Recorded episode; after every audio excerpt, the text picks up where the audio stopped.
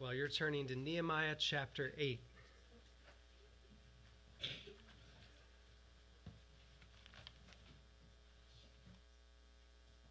Nehemiah chapter 8.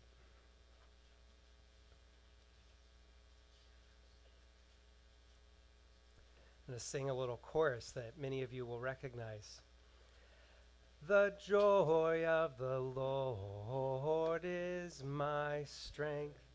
The joy of the Lord is my strength. The joy of the Lord is my strength.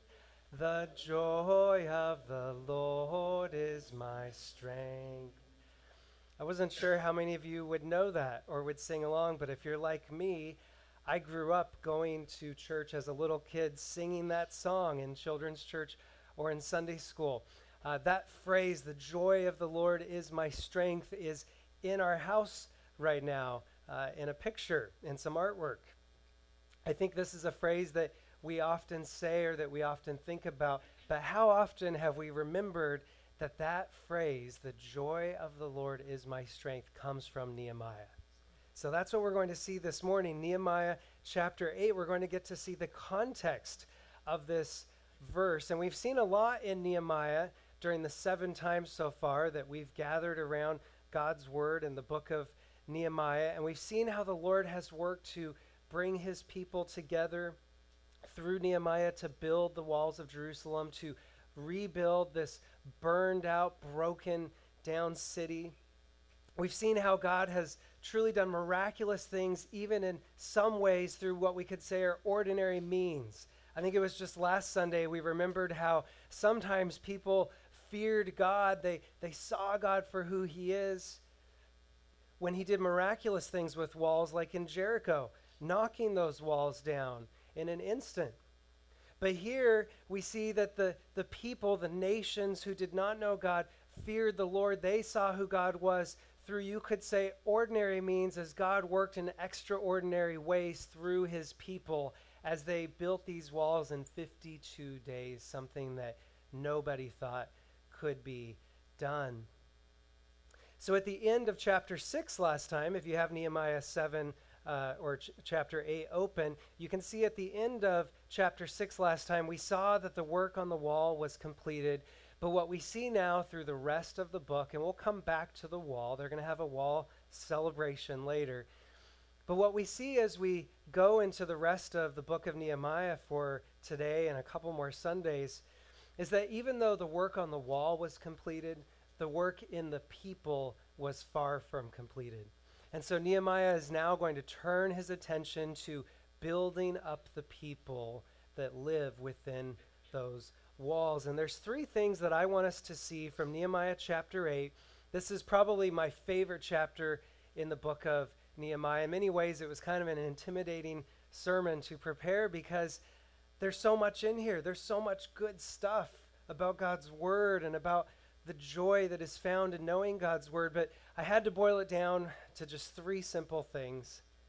And so I want us to see these three things that I think beautifully go together in this chapter. First is understand the word. Second, we'll see rejoice in the word of God. And then lastly, obey the word of God. So we're going to read the whole chapter as we go through. If you don't have Nehemiah 8 open, I encourage you to pull that up on your phone or uh, in a Pew Bible if you have one under a chair near you. Nehemiah chapter 8, verse 1. First, let's see the importance of understanding the Word of God. Verse 1. And all the people gathered as one man into the square before the water gate.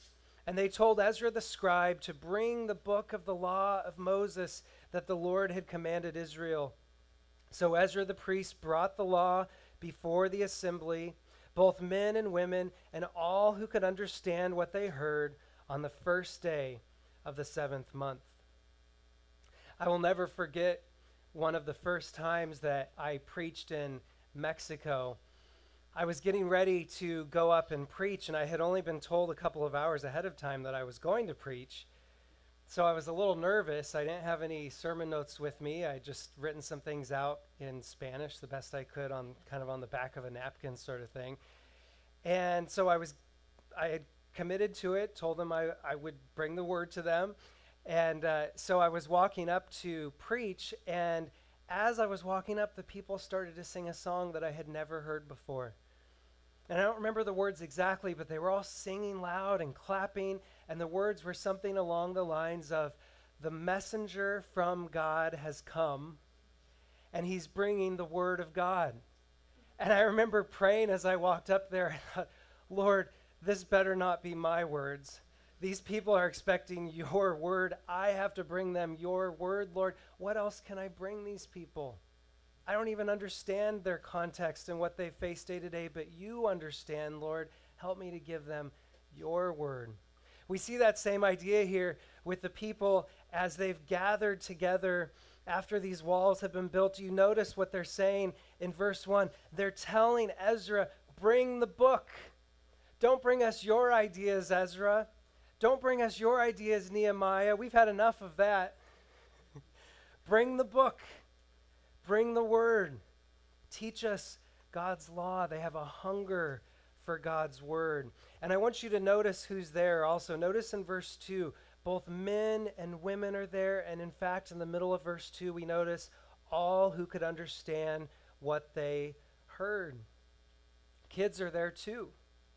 Many of you know I taught Nehemiah this summer first uh, before I decided we would go through it in church here. I taught it first at a summer camp to third, fourth, and fifth graders.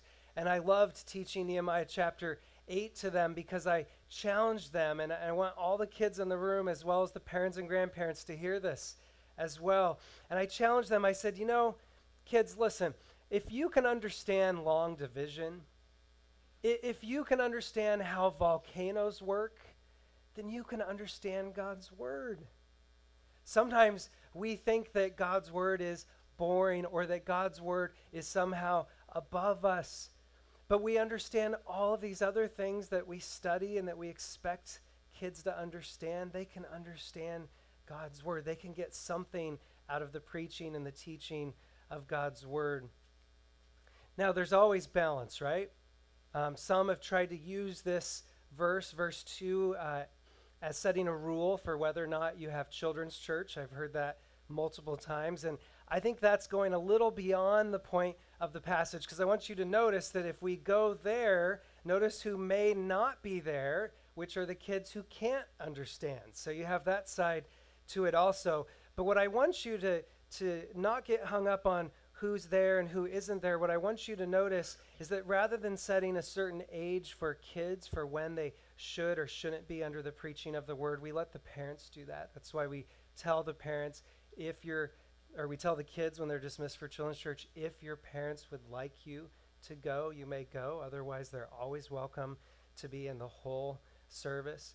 But what I want you to, to walk away from that in verse 2 with is that sometimes we need to raise the bar for our kids. If we expect them to, to learn by being in school for 35 hours a week, then we should expect that they can learn something for a couple of hours about the Word of God. And I found kids will rise to that when we have expectations for them. But notice also when they're doing this. I had never seen this before. Look at the end of verse 3. This is on the first day of the seventh month. Why does that matter?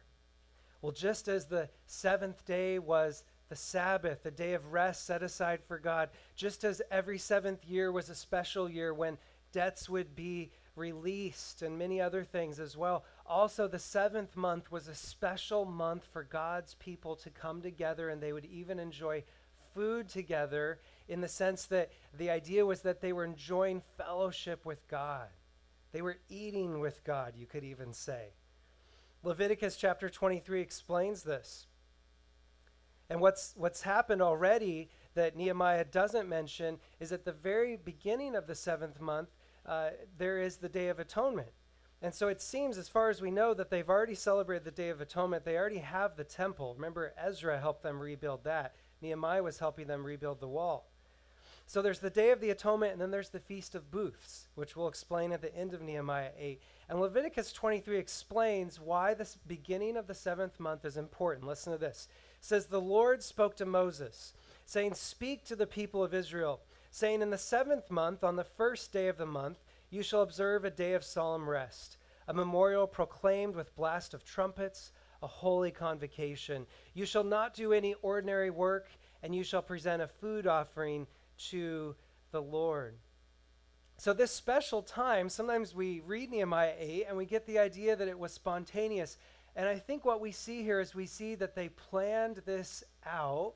They knew as they finished the wall that the seventh month was coming and this was supposed to be a special time for God's people. So they built this platform that we'll read about in just a second. They prepared for this.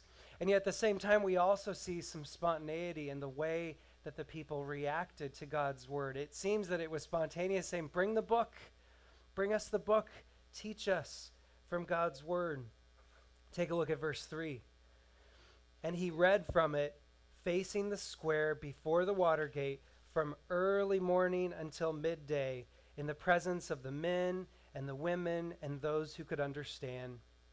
And the ears of all the people were attentive to the book of the law. Do you notice? They weren't there just like any other day. First of all, they were there from about 6 a.m. until noon. Six hours hearing the word of God in this special time where they're recommitting themselves to God. And not just that, but their ears were attentive. Do you notice that in verse 3? Their ears were attentive. You get the idea that they're leaning forward, they're wanting to know what this word has to say for them. They want to hear from God.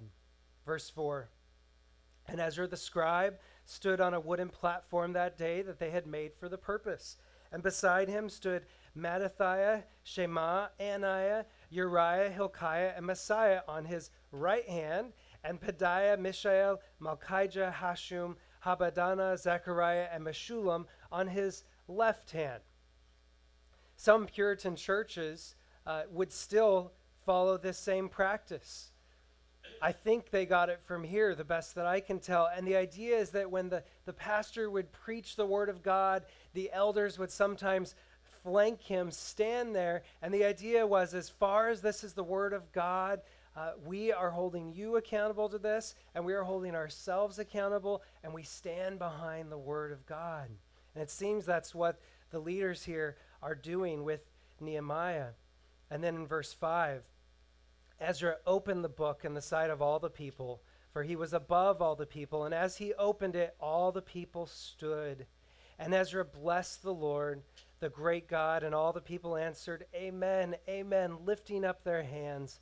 And they bowed their heads and worshiped the Lord with their faces to the ground. Notice the respect given to the Word of God. When he opened the Word, all the people stood. This is where we get our tradition of standing when the Word of God is read. You might have wondered, why do we stand when the Bible is read? And this is where we take that tradition. We want to show a certain kind of respect when the word is read. And when Ezra blesses the Lord as he opens the book of the law, the people agree with him. That's what it means to say amen. They agree with him that this is God's word. And they even lift up their hands and bow their heads to worship the Lord, some with their faces to the ground. What I want you to notice is that as we think about understanding the word, the importance of understanding the word is that they came ready to understand the word. The people are ready and they want to hear from God. They want to hear from the living God. They know these are not just the words of a man when we read the Bible. And then notice what happens next. And this is where I really say we need to understand the Word of God. Notice how they help them to understand it. Verse 7 Also, Yeshua, Bani, Sherebiah, Jamin, Akkub, Shabbethai, Hodiah, Maaseiah, Kelita, Azariah, Jozabad, Han, and Pelaiah, the Levites helped the people to understand the law while the people remained in their places. Verse gave the sense. So read from the book, from the law of God clearly, and they gave the sense so that the people understood the reading. There are probably at least two things going on here. The first thing is that as the law of God is read to them in Hebrew, it seems that Ezra is reading it in the original language. And then, because perhaps many of the people had only spoken Aramaic or were not as familiar with Hebrew as they used to be when they had been in exile in Babylon, there's all of these priests. It seems that they were Levites. and they're spread throughout the people. Some believe that there were thousands of people there. We have every indication of that. And they're spread all throughout them. And the idea that I get anyway is that perhaps Ezra would read a little bit in Hebrew and then they're translating it for the people in Aramaic. They're trying to make sure that they understand it. And then we'll see in a bit, it even seems that from the phrase given that they're explaining it a little bit. So Ezra's reading it and then they're explaining it, making sure that the people understand what the word is saying. Some of these people had not heard parts of the law read in a long time. Some had, but some had not. When I studied in Israel for four months in college, the church that our study program went to, the song is very unique. Um, never been in a church like it and probably never will be. Uh, the songs were all in Hebrew because it was a, a, church in Israel, so they had decided to make all of their songs in Hebrew, no matter what your language was. Uh, and so we learned some of those songs, and we would learn what some of them meant. Sometimes they would explain a little bit before we would sing it. But when the word was taught, the pastor would preach first in Hebrew for a couple of minutes, and then in English for a couple of minutes. And he would do this for about an hour. So he would talk in Hebrew, maybe two minutes, and then he'd talk in English, same thing, for about two minutes, back and forth, back and forth for about an hour every Sunday. But that wasn't all. There was it was a it was a large church and there was a large background a, a large mixture of people and so there were a bunch of Russian immigrants who did not know English or Hebrew. So there was a group in one section of the church building where when it was the word was preached in English, there would be a guy out loud translating simultaneously into Russian. It was fascinating. We loved it. It, it reminded us in some ways of heaven. All these different backgrounds, all worshiping the Lord together. And one of the things that I loved about it is that you could think, well, boy, that would be really annoying. You're, you're trying to hear the word preached, and the pastor keeps going off in a different language. And then when I am trying to hear it in my own language, there's this person talking in another language. But it was actually a beautiful thing because everybody who chose to attend that church had to show love for each other because we were gathered around God's word. We wanted to make sure that everybody understood God's word. We were the people of God gathered around the word of God, no matter what the language was. But also, it seems that there's more than just translating the scriptures going on simultaneously here or during breaks in the reading. It seems that there were also priests, these priests that I already read their names, scattered throughout the people, who were explaining to the people what it means. Remember, this was a time of revival. They were, they were hearing the word, some of them for the first time, like I said, certain portions of the law, it seems that none of them had heard before. And so they need this explained to them, excuse me. And they're trying to reform as the people of God in the land and the city that He has prepared for them. They want to make sure that they understand what is read. Listen to Hosea chapter 4, verse 6. This is a fascinating verse. We need to understand the Word of God. That's why I have that up there. Listen to how serious Hosea takes it. Hosea 4 6. This is God speaking through the prophet. God says, My people are destroyed for lack of knowledge. And then he says, Because you have rejected knowledge, I reject you from being a priest to me. He's talking to the whole people here who were supposed to represent him as the people of God to bring the nations to the true and living God. And he says, I've rejected you, people, because you've rejected my knowledge. You've rejected my word. It's Hosea 4 6. And then he says, And since you have forgotten the law of your God, I also will forget your children. And if that sounds harsh, just read the rest of the chapter. Hosea chapter 4 will blow you away. Knowledge of the Bible, of God, is not the enemy. We just have to make sure that we're using that knowledge correctly. And as we increase in knowledge of God's word, and we're supposed to be increasing in knowledge of God, it's not just our knowledge of the word that grows if we're reading it and studying it prayerfully, but it's our knowledge of God that grows. And then what I want you to see as we go through this, we're going to spend just a little bit of time on the last two points, is that as our understanding of the Word of God grows, then our rejoicing in God can grow and be real and be sustainable through all of life's trials. And then also our obedience of God's Word will grow. But it has to start with understanding God's word. Do you notice what happens when God's word is studied? Hosea 4 6 says, With lack of knowledge, God's people are destroyed. But what we see in Nehemiah 8 and all over the rest of Scripture, all over the rest of church history, is that with understanding, with knowledge of God's word, if it's used rightly, God's people are revived. If you look at history, you look, start in the book of Acts, for example when the church began after Christ went back to heaven. And you take a look and then you go throughout church history up until today, what you will see is that every time there has been a revival, every time there has been a reformation, it's because the Word of God has been brought back to the people because the Word brings life. The Holy Spirit works through the Word because it's His Word. Martyn Lloyd-Jones explains how God used the preaching of the word in the course of church history to bring revival. He says, What is it that always heralds the dawn of a reformation or, or a revival? It is renewed preaching. And then he goes on to explain that the Reformation happened because the word was brought back to the people. The Great Awakening in New England happened because there was preaching of the Word of God that didn't turn away from the hard things the gospel was brought back to the people through the word of God, and the people were given life. And this is an important issue for you to think about because, for example, just this year, just think about the last 12 months. We've had several who have gone off to college, and they need to now find a, a church in their college town.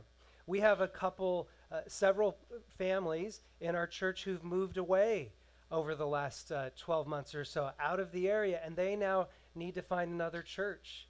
And these are the types of things that I want you to be thinking about when you move away and you have to find another church. Am I, am I going to, am I looking for a church that takes the Word of God seriously? Why does our church spend 35 to 40, 40 minutes most Sundays to hear the preaching of the Word? Why do we have Sunday school where we have smaller groups where we're trying to apply the word and discuss the word together? Why do we have men's Bible studies and women's Bible studies? Why do we even do a short devotional where I read some scripture and we talk about it for a couple minutes before we pray together Wednesday night? It's because the word brings life. The word brings revival. When God's people hear God's word, they hear God speaking. And when people who don't know God study the Word, they find out the way they can be saved. They find out how to know God. So I want to ask you do you know Jesus as your Savior? Do you know Him? It might be that for you, when you read the Bible, it's kind of like reading the Encyclopedia Britannica. And it, I don't know if you even know what that is. When, when I was when I was a little kid, we had these encyclopedias, and I remember we had the the World Encyclopedia in our home, the smaller version, but in the library they had the Encyclopedia Britannica. And there's great stuff in there, but it's as dry as it gets. Sometimes that's how you feel when you read the word. Well, if that's the pattern every time you come to the word, then I want to challenge you. I want you to ask yourself, do I know Jesus? Do I really know him as my Savior? Because when you are saved, at the moment that you believe in Jesus to forgive your sins, you are given the Holy Spirit. And the Holy Spirit is like the glasses, He's like the corrective lenses, the contacts, in my case, that we need to be able to see the Word correctly. When I drive somewhere, it says right on my driver's license, I better have some lenses in front of my face somewhere either in my eyeball or in front of it, because otherwise I can't tell the difference between a moose or a Mack truck. and that's the idea that, that we see the way that the Holy Spirit is when we believe in Jesus, the word makes sense to us. We have to grow in it our whole lives. So keep at it. Those days we don't feel it, keep at it. But the Holy Spirit is the one who opens our eyes to show us the life that is in this word. Have you believed that your sin has separated you from God? We're going to celebrate the gospel in just a moment. And the gospel starts with the bad news that our sin separates us from God, that we can't go to heaven because of our sin. We've rebelled against Him. But then it goes into the good news, which is what the gospel means the good news that God saw our situation, He knew our situation even before He created us, and He sent His Son, Jesus, to be the final sacrifice for our sin. So when we trust in Him and in Him only to save us, when we believe He died for my sins and He rose from the dead for my sins, the Bible says, You will be saved. Do you believe that? Do you know Jesus? And if you're not sure, then please talk with me after the service. If you're if you're not quite ready today, then contact me during the week. I'd love to set up a time to talk with you about the gospel, about knowing Jesus as your Savior. You won't understand the Word of God until you know the Savior who became the Word. Jesus is the Word.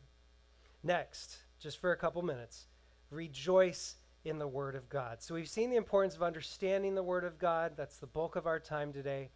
No, we have communion, but this is so important. That understanding leads us to rejoicing. Take a look at verse 9. It says in Nehemiah chapter 8, verse 9, and Nehemiah, who was the governor, and Ezra the priest and scribe, and the Levites who taught the people, said to all the people, This day is holy to the Lord your God.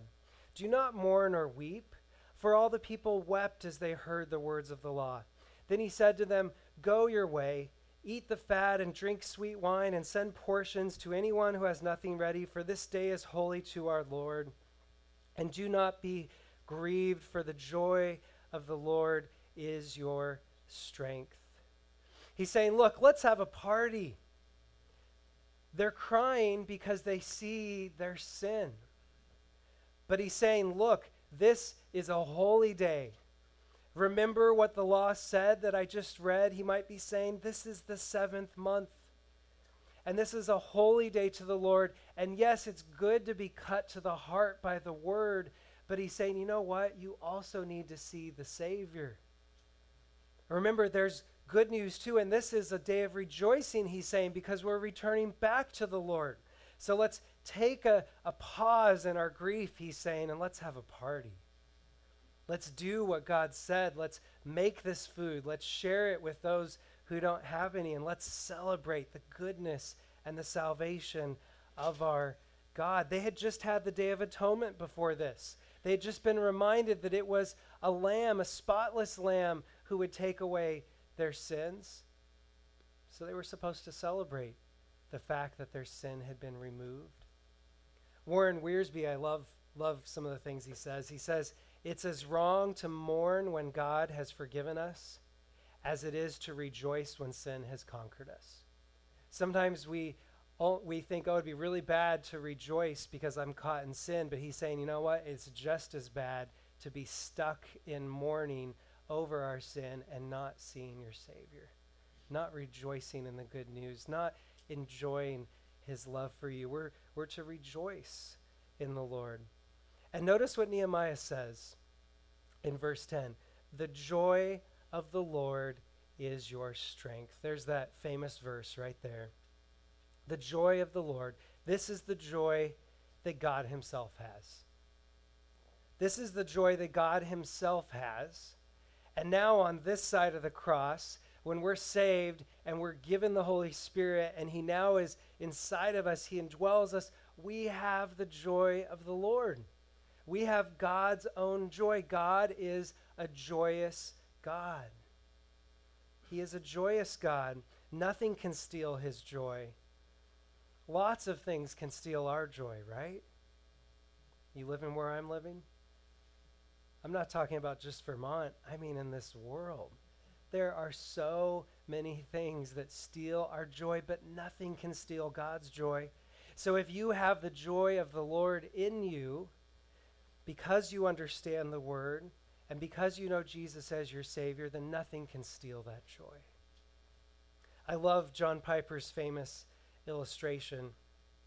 I'm going to adapt it a little bit, of course.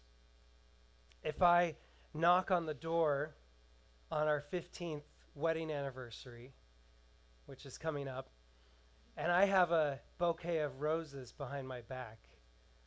Melanie answers the door, and I just have a dour face on, and I say, It is my duty to give you these flowers. What kind of anniversary do you holy matrimony?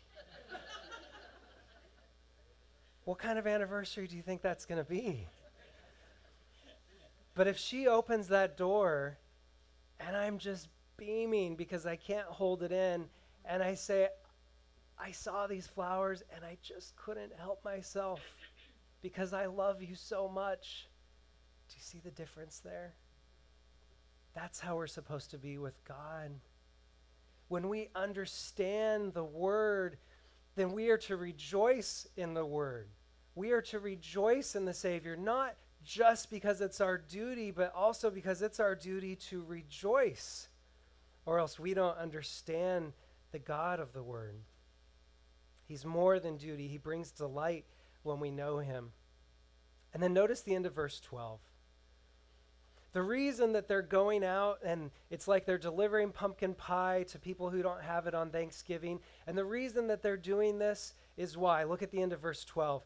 Because they did this, and to make, they're telling them, make great rejoicing because they had understood the words that were declared to them. Once again, we see here that when we understand the word, then rejoicing comes. That's how we get the joy of the Lord, because the word brings us to our Savior, and then we have the joy of the Lord in us. Lastly, just for a moment, obey the word of God.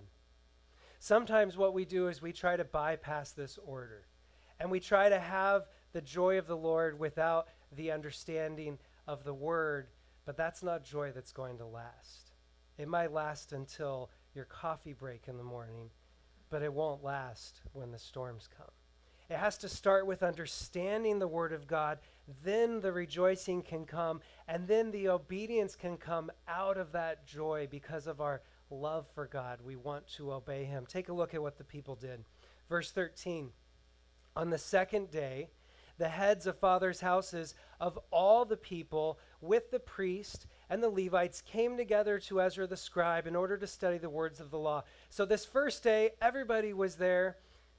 They, they end this six hour time of coming back to the Lord and reading the word and understanding it and rejoicing in it by having a party.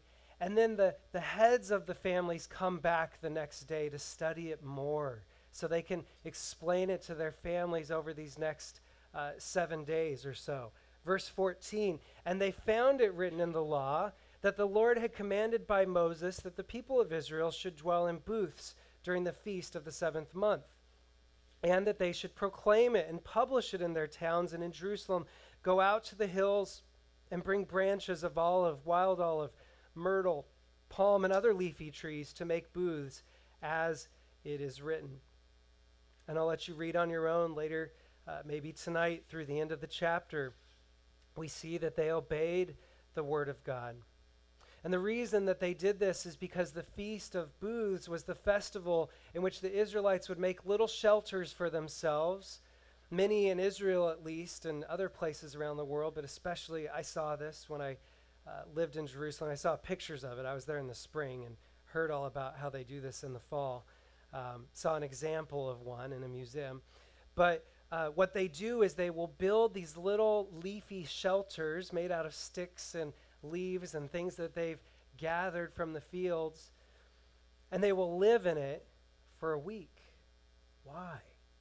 Because their ancestors lived in the wilderness for 40 years, and they're remembering how God was faithful to them during that time. And so, what I want you to see here is the people realize wow, God told us to do this and we're not doing this. We need to obey the word of God. Do you see the order there? They understood the word of God, they rejoiced in the word of God, and now they have a new desire to obey the word of God.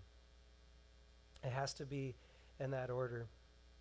When we were traveling to Washington this summer, we had a long layover in Denver. And I remember walking with Ezra, our, our little guy, in the airport during this long layover. We were tired of traveling and tired of waiting. And he saw an ice cream shop. And he was looking at it and just staring, and he started to lick his lips. And I said, I know what you're thinking about. You're thinking about ice cream. And he looked at me. He stopped walking. I still remember this.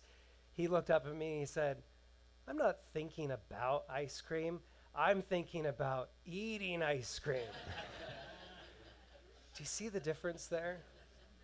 The word says, taste and see that the Lord is good. Understand the word. God says, My people are destroyed for lack of knowledge.